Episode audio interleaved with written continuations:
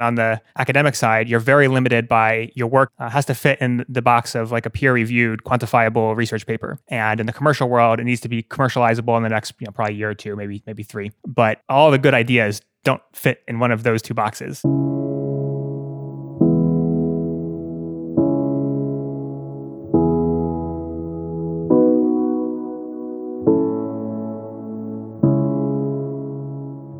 Hello and welcome to MetaMuse. Muse is software for your iPad that helps you with ideation and problem solving.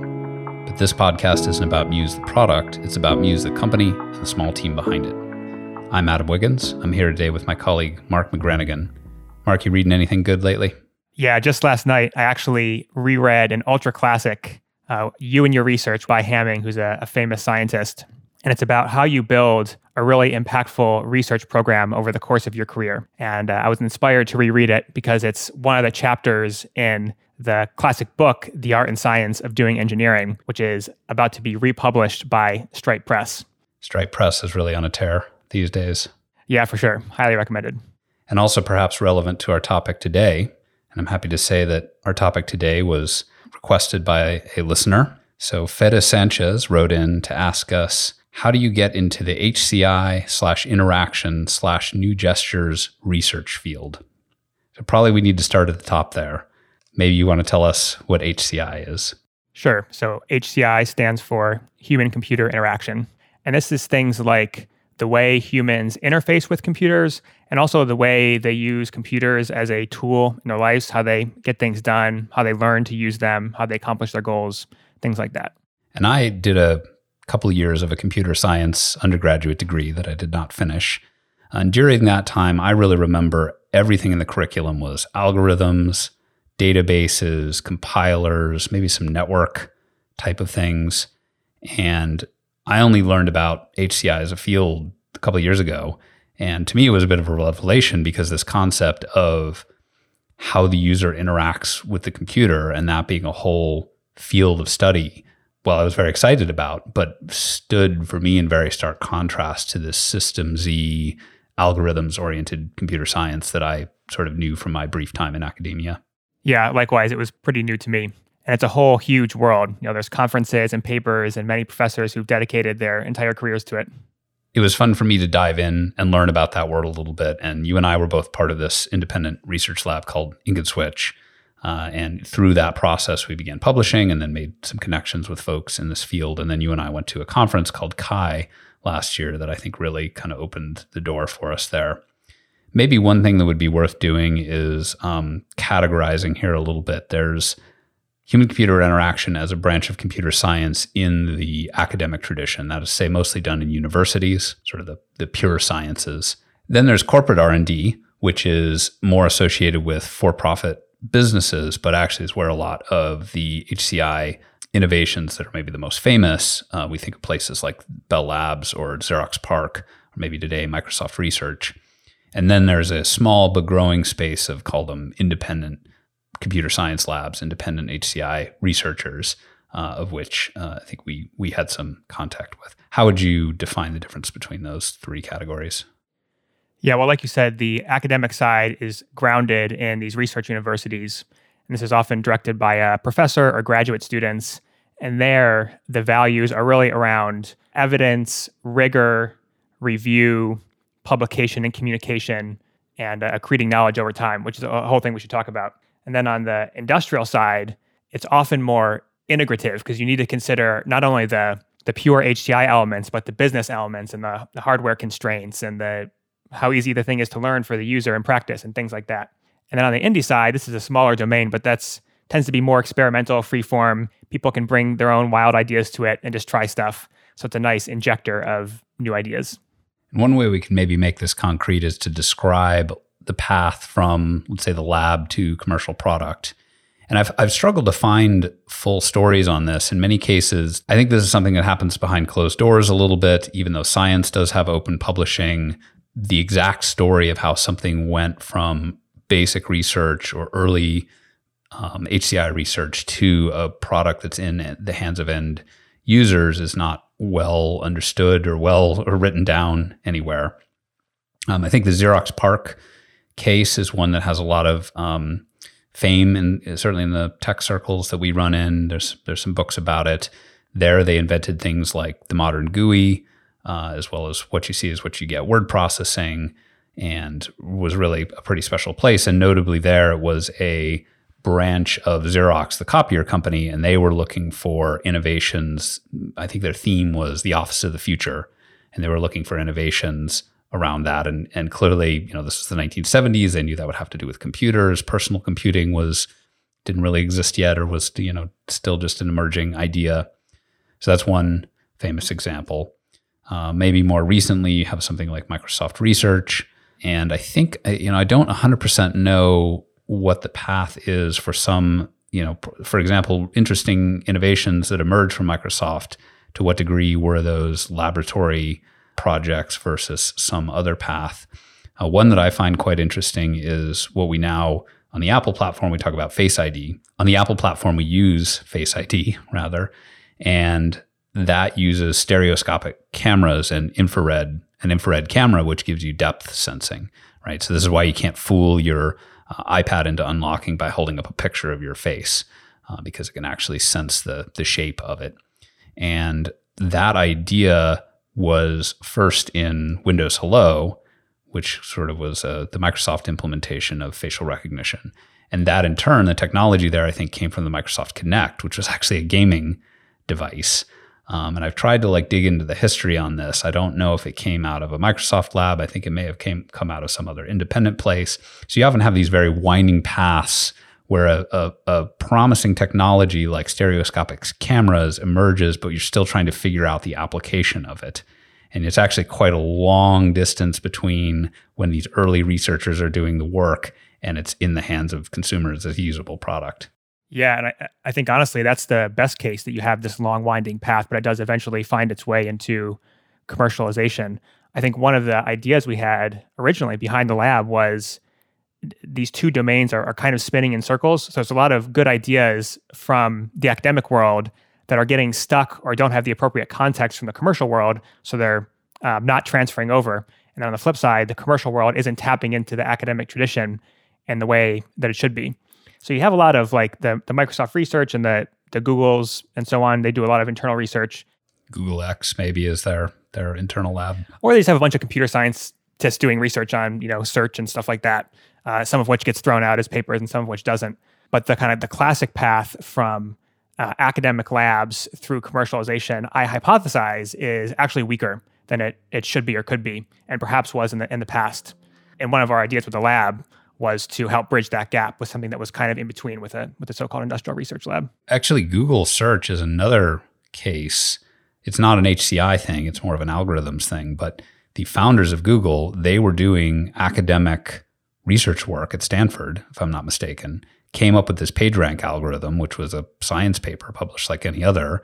At some point, I'm not super knowledgeable about this story, but at some point they decided to turn that into a working prototype. They set up this search engine, they found it worked way better than anything else out there. And they realized they could spin that out into a commercial entity. And so those two individuals took it from the, that early lab work all the way through to a commercially viable product. But it takes pretty extraordinary individuals and probably extraordinary circumstances, or at least serendipitous circumstances, for that to happen.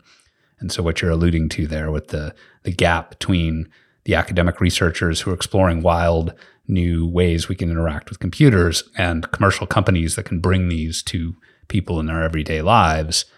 Um, that's you know in the Google case, these these extraordinary individuals took it across that threshold.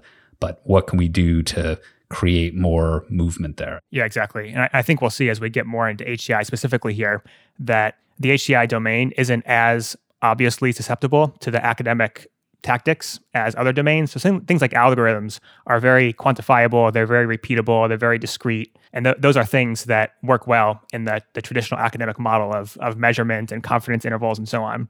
Whereas HCI is often much more multidimensional, maybe taste based, maybe hard to quantify. Yeah, for sure. I think how it feels is like a huge dimension of making interfaces, but that is something that is very hard for science to evaluate. Uh, it's something that is more of a taste or judgment call.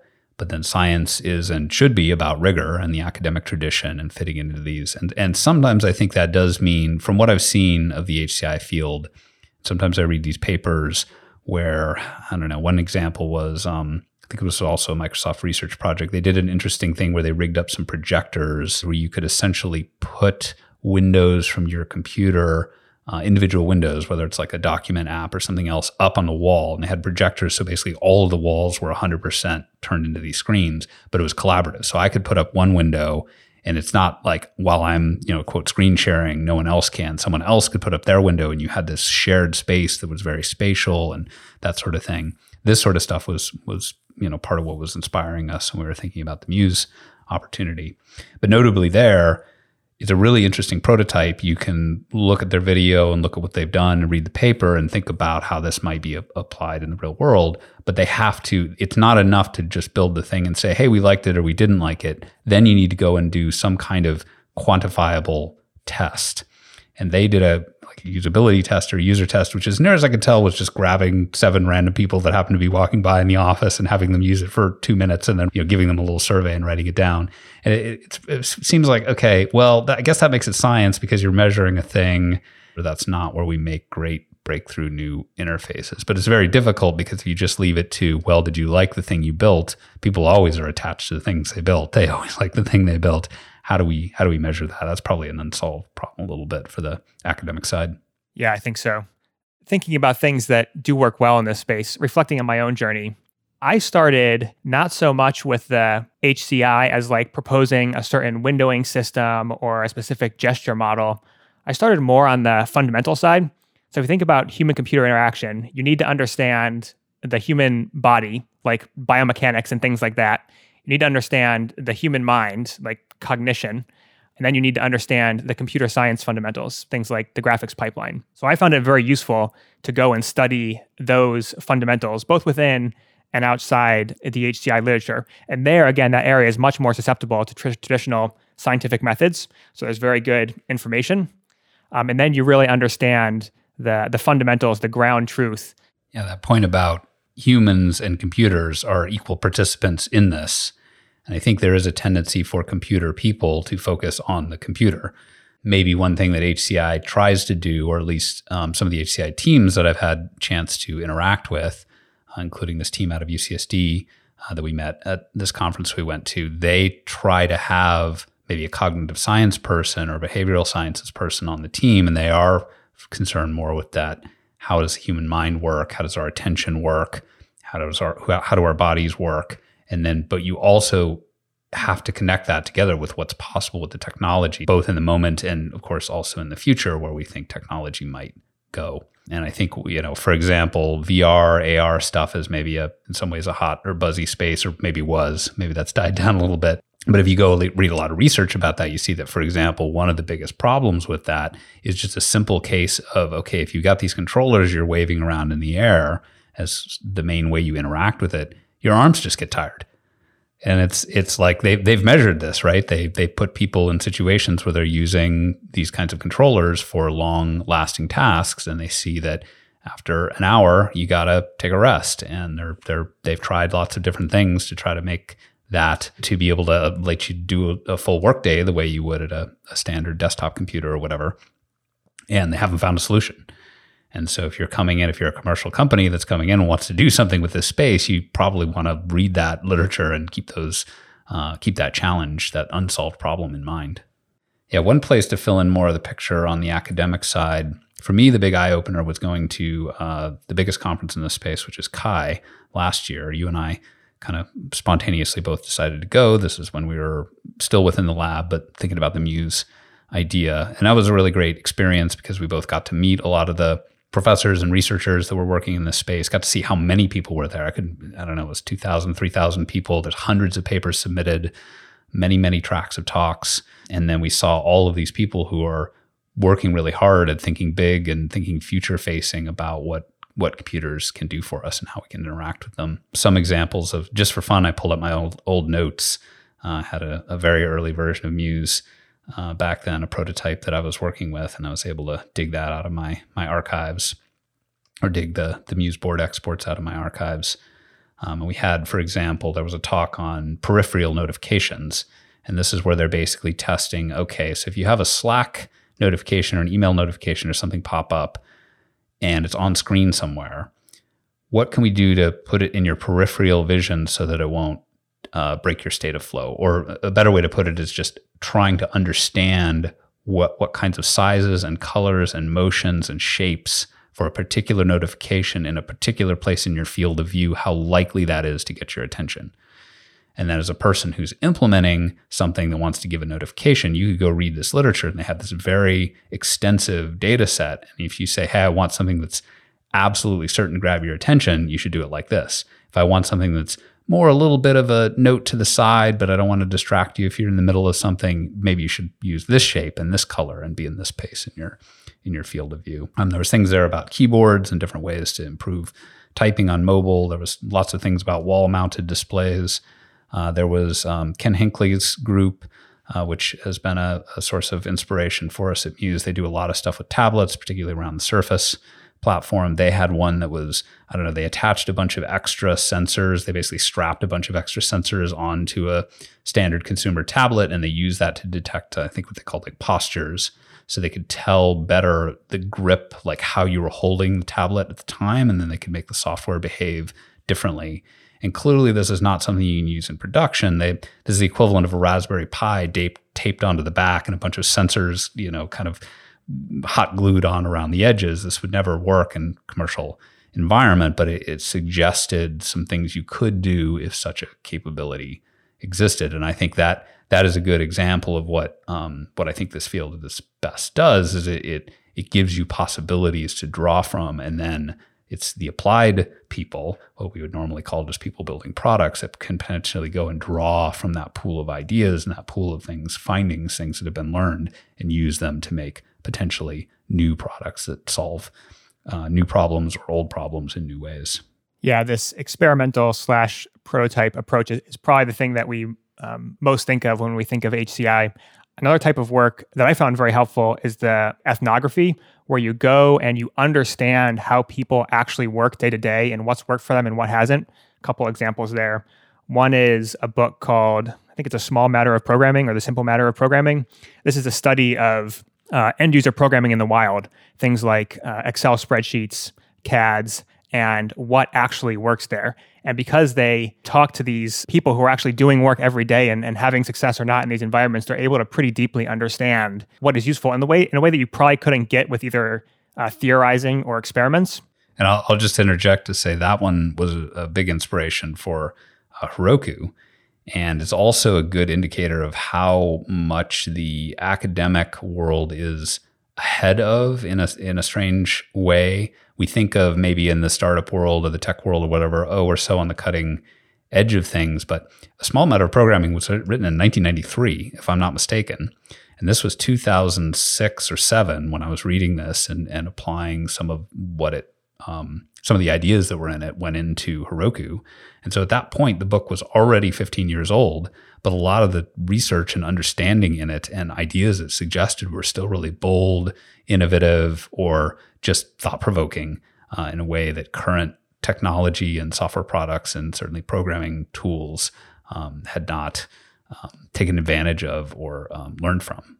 Yeah. A lot of the ideas that one tends to think of in HCI perhaps as as a supposedly novel interaction or approach has actually been tried before. And I think it's very important to understand that prior art, especially if it basically didn't make it into the commercial world, and like why is that, or else you're liable to make the same mistakes again. Um, another uh, example that I'm thinking of was the study of uh, so-called folk practices with computer programs. And this is like little habits or techniques that people have picked up to make themselves more productive with programs. And they found two examples. One is lightweight version control by making copies. So if you're in, if you're editing a photo and you want to, you know, have some quick version control, uh, you might uh, duplicate the item in, in your canvas, like in Figma. You know, make another copy of it and then fiddle with a new version, and then you can kind of compare it to the old version, even if you don't have like a you know Git for Figma or whatever. Um, another one was this idea of everyone likes to have a little scratch space where you can like put you know your little clippings and bits and things you're working on and that was one of the inspirations for the the shelf in the original muse prototype another book we both read around that time was the science of managing our digital stuff And they had a lot of insights, again, things that I think we borrowed from a little bit from Muse. But because they come into it from this ethnographic or academic perspective where they just want to learn, they want to collect the data, they want to understand users, they're not coming in with the point of view of like, we have a product we want to sell you or, or, or, or just a, a, a product we believe in and we've already bought into the mindset of they just want to learn. And so one uh, insight there was people who have been designing file systems, that is the way we store documents on our computers for decades, have talked about the hierarchical file system, that is to say, folders that nest inside each other. Uh, is no one thinks that way, and hard drives get messy, and no one wants that. Maybe we want a tagging system. I think BeOS had a version of that. Uh, maybe we want fast search whatever. And these folks just did a bunch of studies of people, including how they use Dropbox or Google Drive or their own hard drives or just the way they manage their files. And pretty reliably, people like putting files in folders. And they like pretty shallow hierarchies and they can remember where it is. And it's best for them if it's only in one place. And you can sit there and talk about how that's not the best solution or whatever, but they they did a pretty broad survey and just saw this is what people want to do, despite the existence of other ways of doing it and the other kinds of solutions, including search and tagging and so forth. At some point, you have to acknowledge the reality of this is how humans behave. And even if we don't like that behavior, we need to think about that when we build tools for them. Yes. If you're contemplating doing a search based or tag based uh, information management system, please read this book. It's it's super critical. There's an interesting tension there between I think the academic world is not only good at but is science is essentially built on prior art and you're building on what came before, right? Any paper that doesn't start with a survey of other research that this is built on or related to or other people have tried similar things and you're you're extending the tip of human knowledge hopefully by building on everything we already know. Um, and so for that reason, the academic world is very good at the the prior art thing. And maybe the startup world is all about, hey, I'm a 24 year old that doesn't know anything and I'm totally naive, but I have this wild idea for a thing I want to build. And 99% of that time, that turns out to be an idea that a bunch of other people tried. It doesn't work and you fail for all the same reasons that everyone else does. But 1% of the time, it turns out that some assumptions about the world have changed. And it is that naivety, it is that not looking at why people failed before that allows you maybe to find an opportunity. So there is there is a bit of a tension there, but sometimes the um, I'm very appreciative of the look. People have thought about this, they've studied it in depth. There's a lot of prior art here. Like look that up before you start building things. Um, and I think that that would be advice I would give to my younger self. I think at a minimum. All right, so that gives us a little bit of the landscape of of HCI.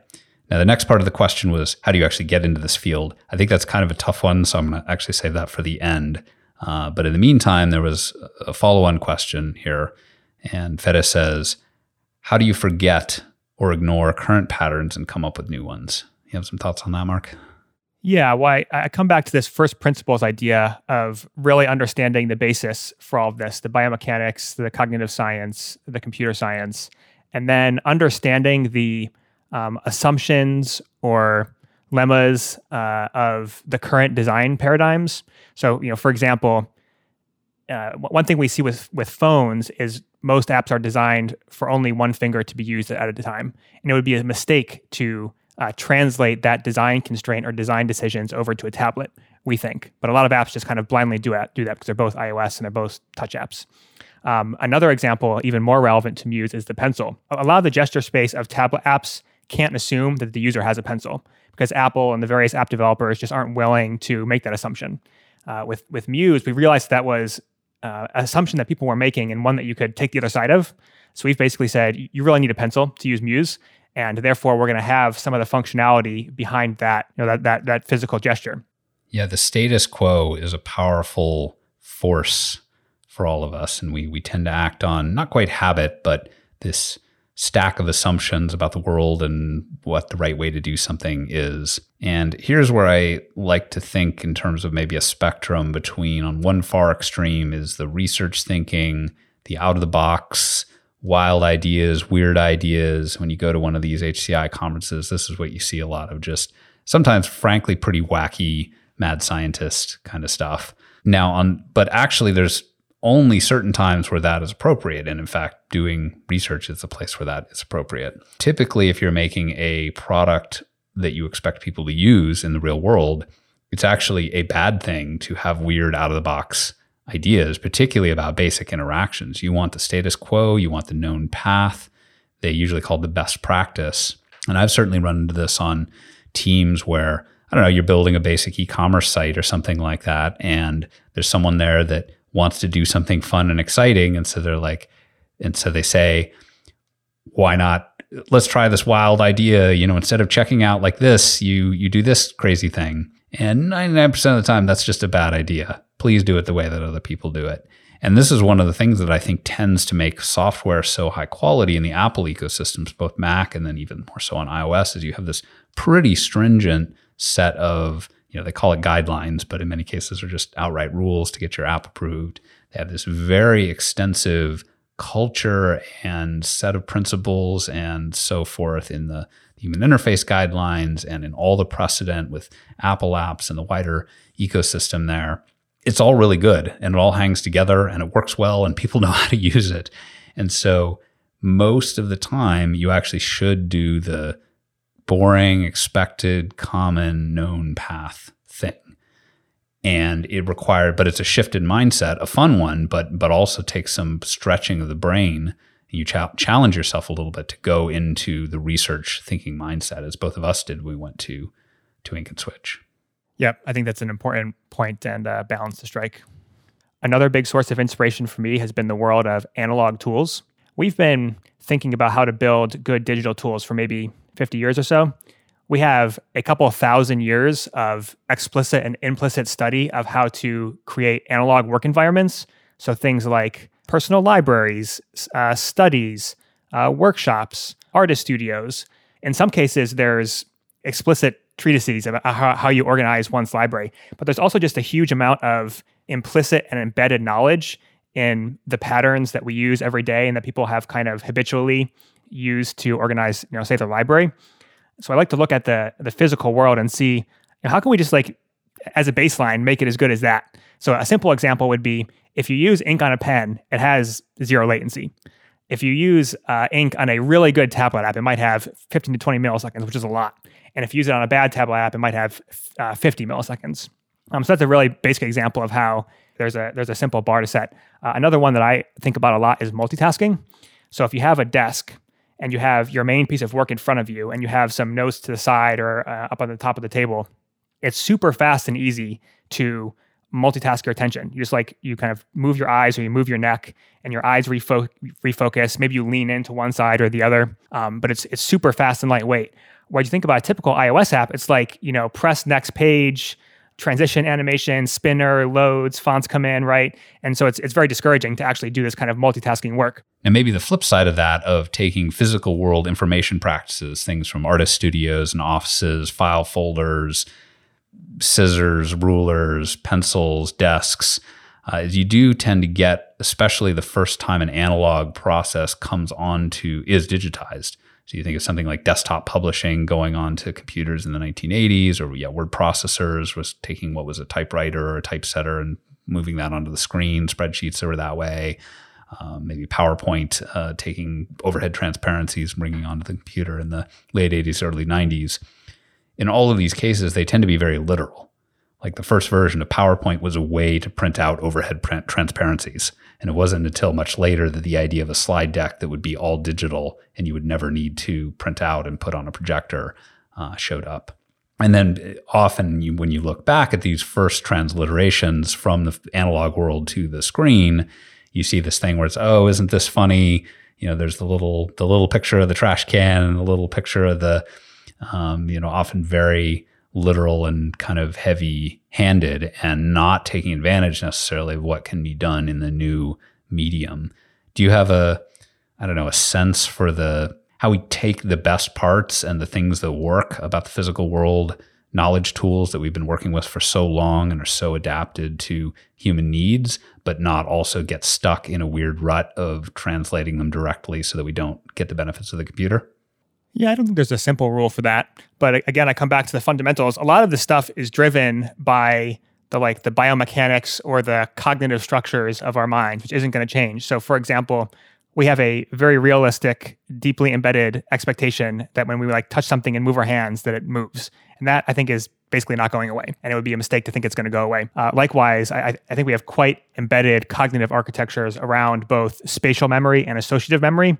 I think those are basically baked in and, and they're not going to go anywhere. I guess that comes to mind because I feel like that tension, or it's not even the right word for it, the interleaving of try to draw the best parts of the physical world workspaces, but also really embrace this digital space. And it's part of the, the pitch, I guess, or the, the value hypothesis for Muse as a product is that we are going to take taking something you previously did with post-it notes and your whiteboard and your notebook and some printouts of some screenshots that you scribble on that are on your desk and moving them into this expensive and fragile computing device that it will have new capabilities and new powers that you couldn't get. And so getting bringing those best parts across which is for example that yeah you touch something and it moves right away and there's this instantaneousness to it and then you're not like looking at spinners and loading screens and whatever um, but also taking advantage of all of the um, incredible capabilities and the great depth of possibility that exists within once you move to the digital virtual workspace. Yeah. One idea for an exercise here, and this kind of gets into our next question, would be just to try to understand and catalog uh, the properties of these physical workspaces that are interesting. So, for example, I have a desk here that I think is uh, six feet by three feet. For our uh, non American listeners, that's probably about two meters by a meter and a half. yes, thanks, Adam. So you have this desk, and imagine it's covered with like textbooks and notes and photo printouts at, you know, say 200 DPI. What's the resolution of that? And if you do that exercise, you'll see that it's like massively bigger than even our most advanced displays. It's not even close. And just being kind of aware of those basic fundamental properties of the physical world and how they might or might not be reflected in your app, I think is a good baseline.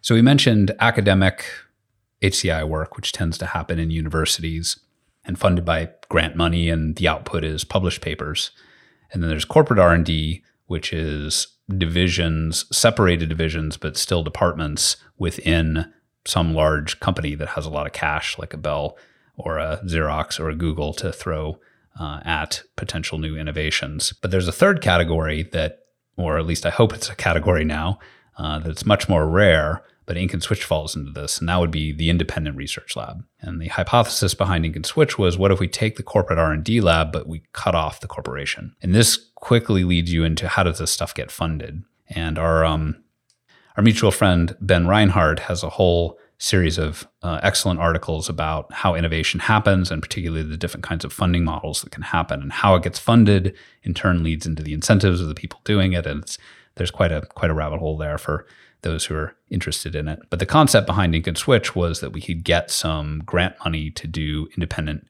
research with the idea that it would generate, call it intellectual property. I don't love that term, but basically ideas that could potentially be commercialized and ideas with enough depth to them and research and where we'd falsified ideas that were no goes and we had some really compelling ones. One of those turned out to be Muse, which we we went ahead and uh, spun out to begin the commercialization project process.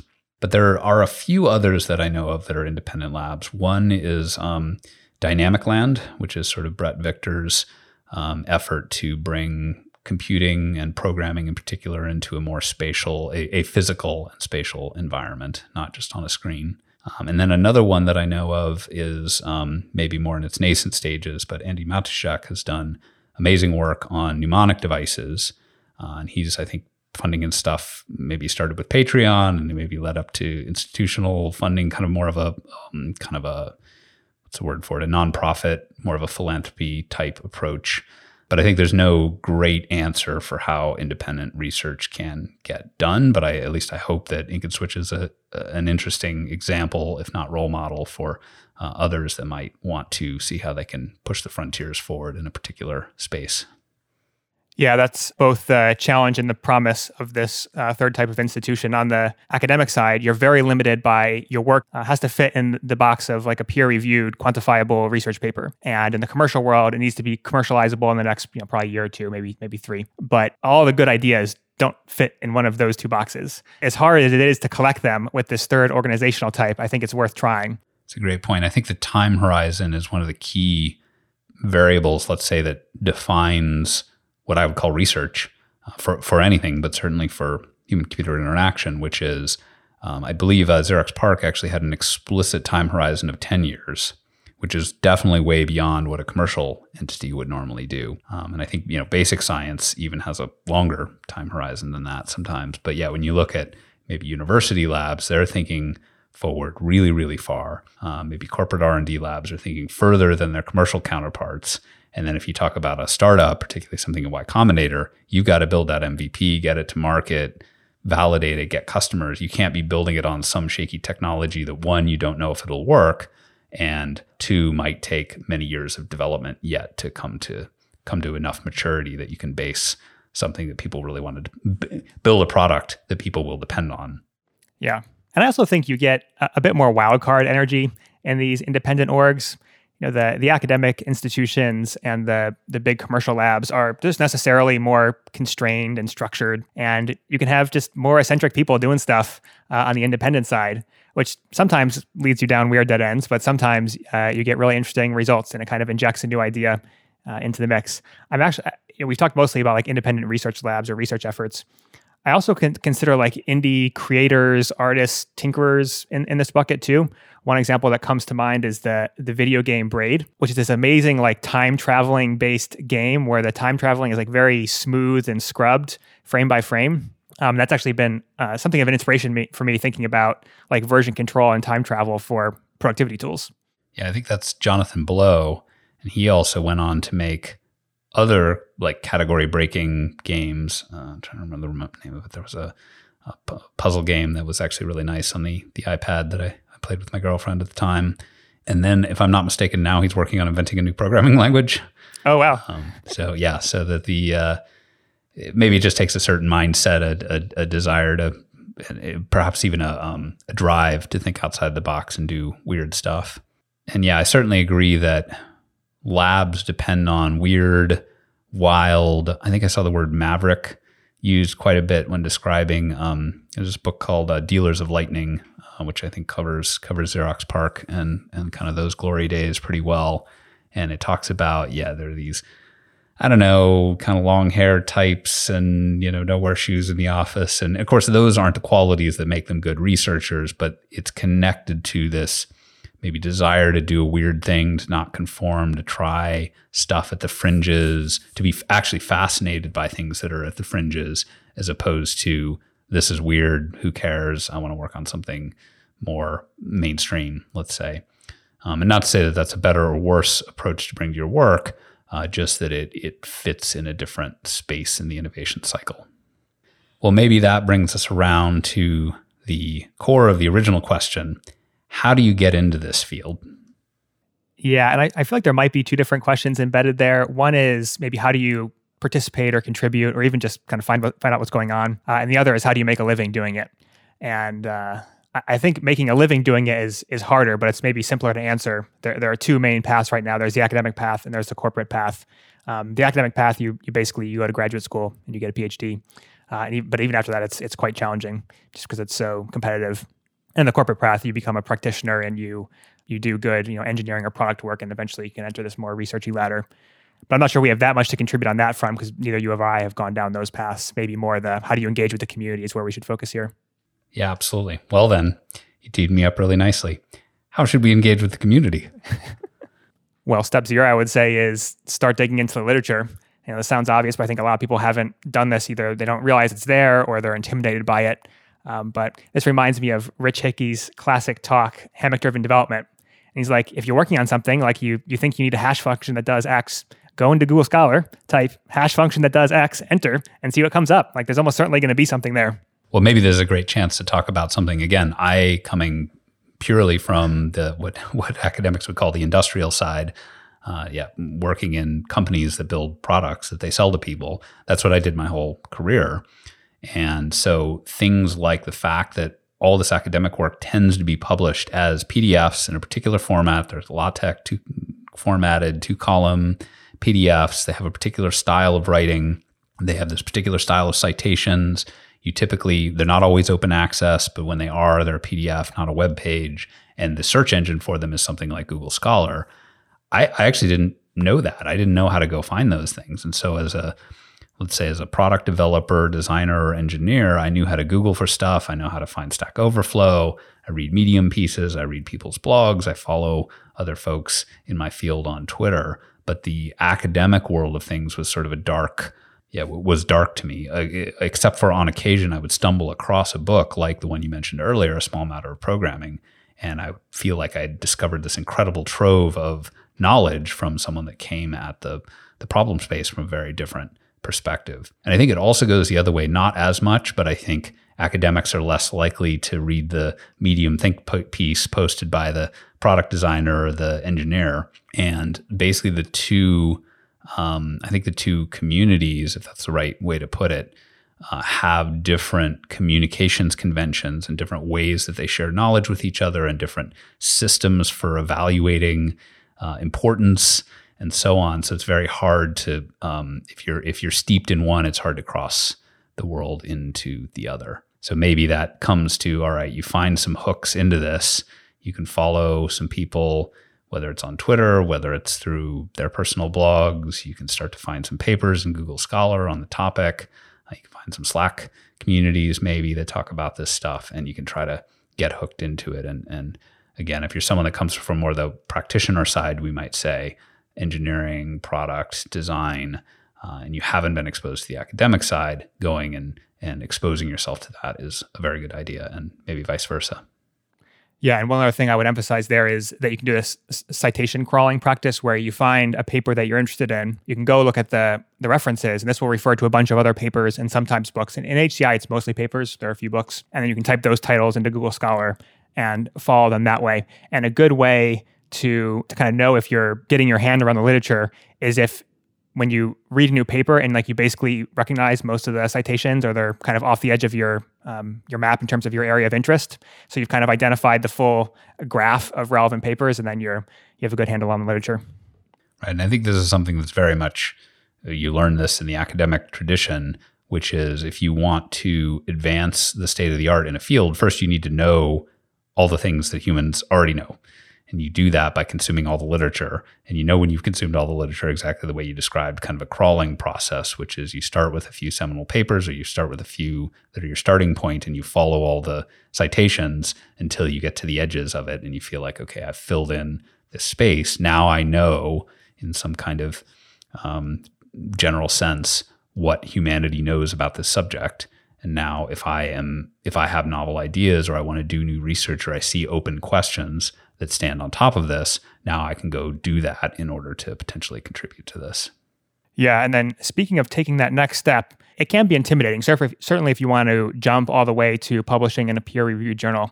But I think you can take more incremental steps. One example that comes to mind is Dan Luu's work on latency in computer systems. Uh, he did a series of measurements and experiments to assess uh, the different latencies, like from your keyboard to your monitor, from when you move your mouse to something happening and uh, but he was able to, to publish this on his personal website. And it's not an academic peer reviewed paper but it's that, that work has been quite influential.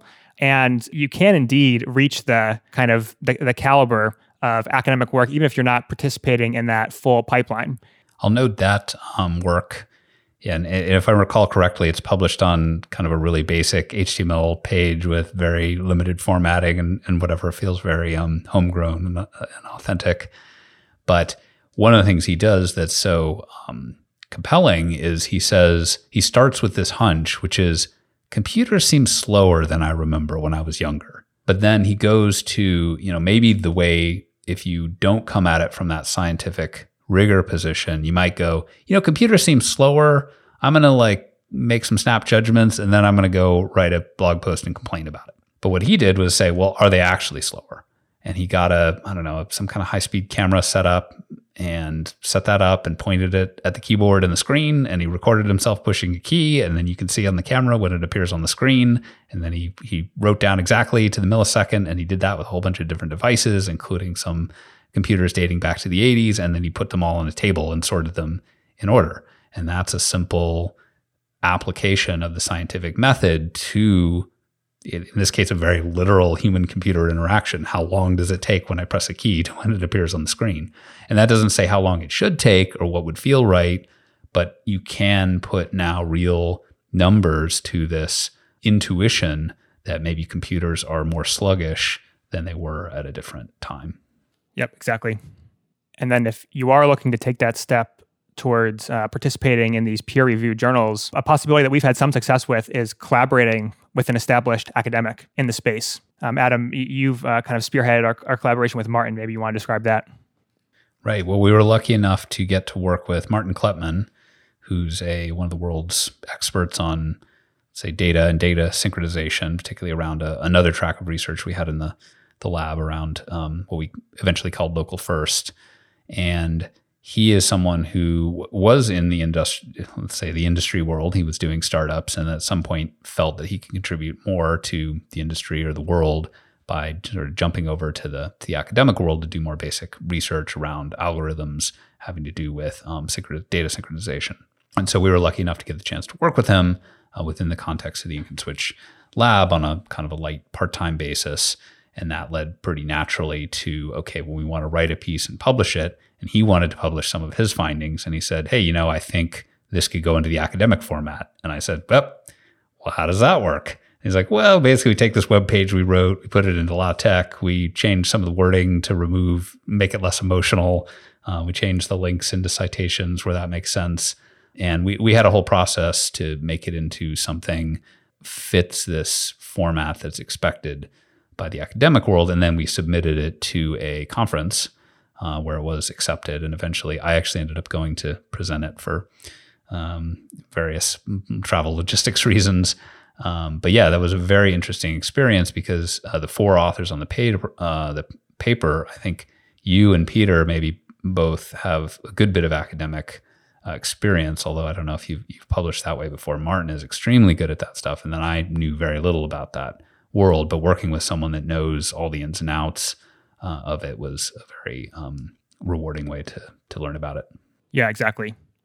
And to be clear, we didn't just jump right to that. You know, a, a collaboration with one of the world's leaders in uh, synchronization technologies. There's a little bit of a yeah. Don't email Martin and ask him whether he'll write a paper with you if he doesn't know who you are. That's not what I'm advocating for.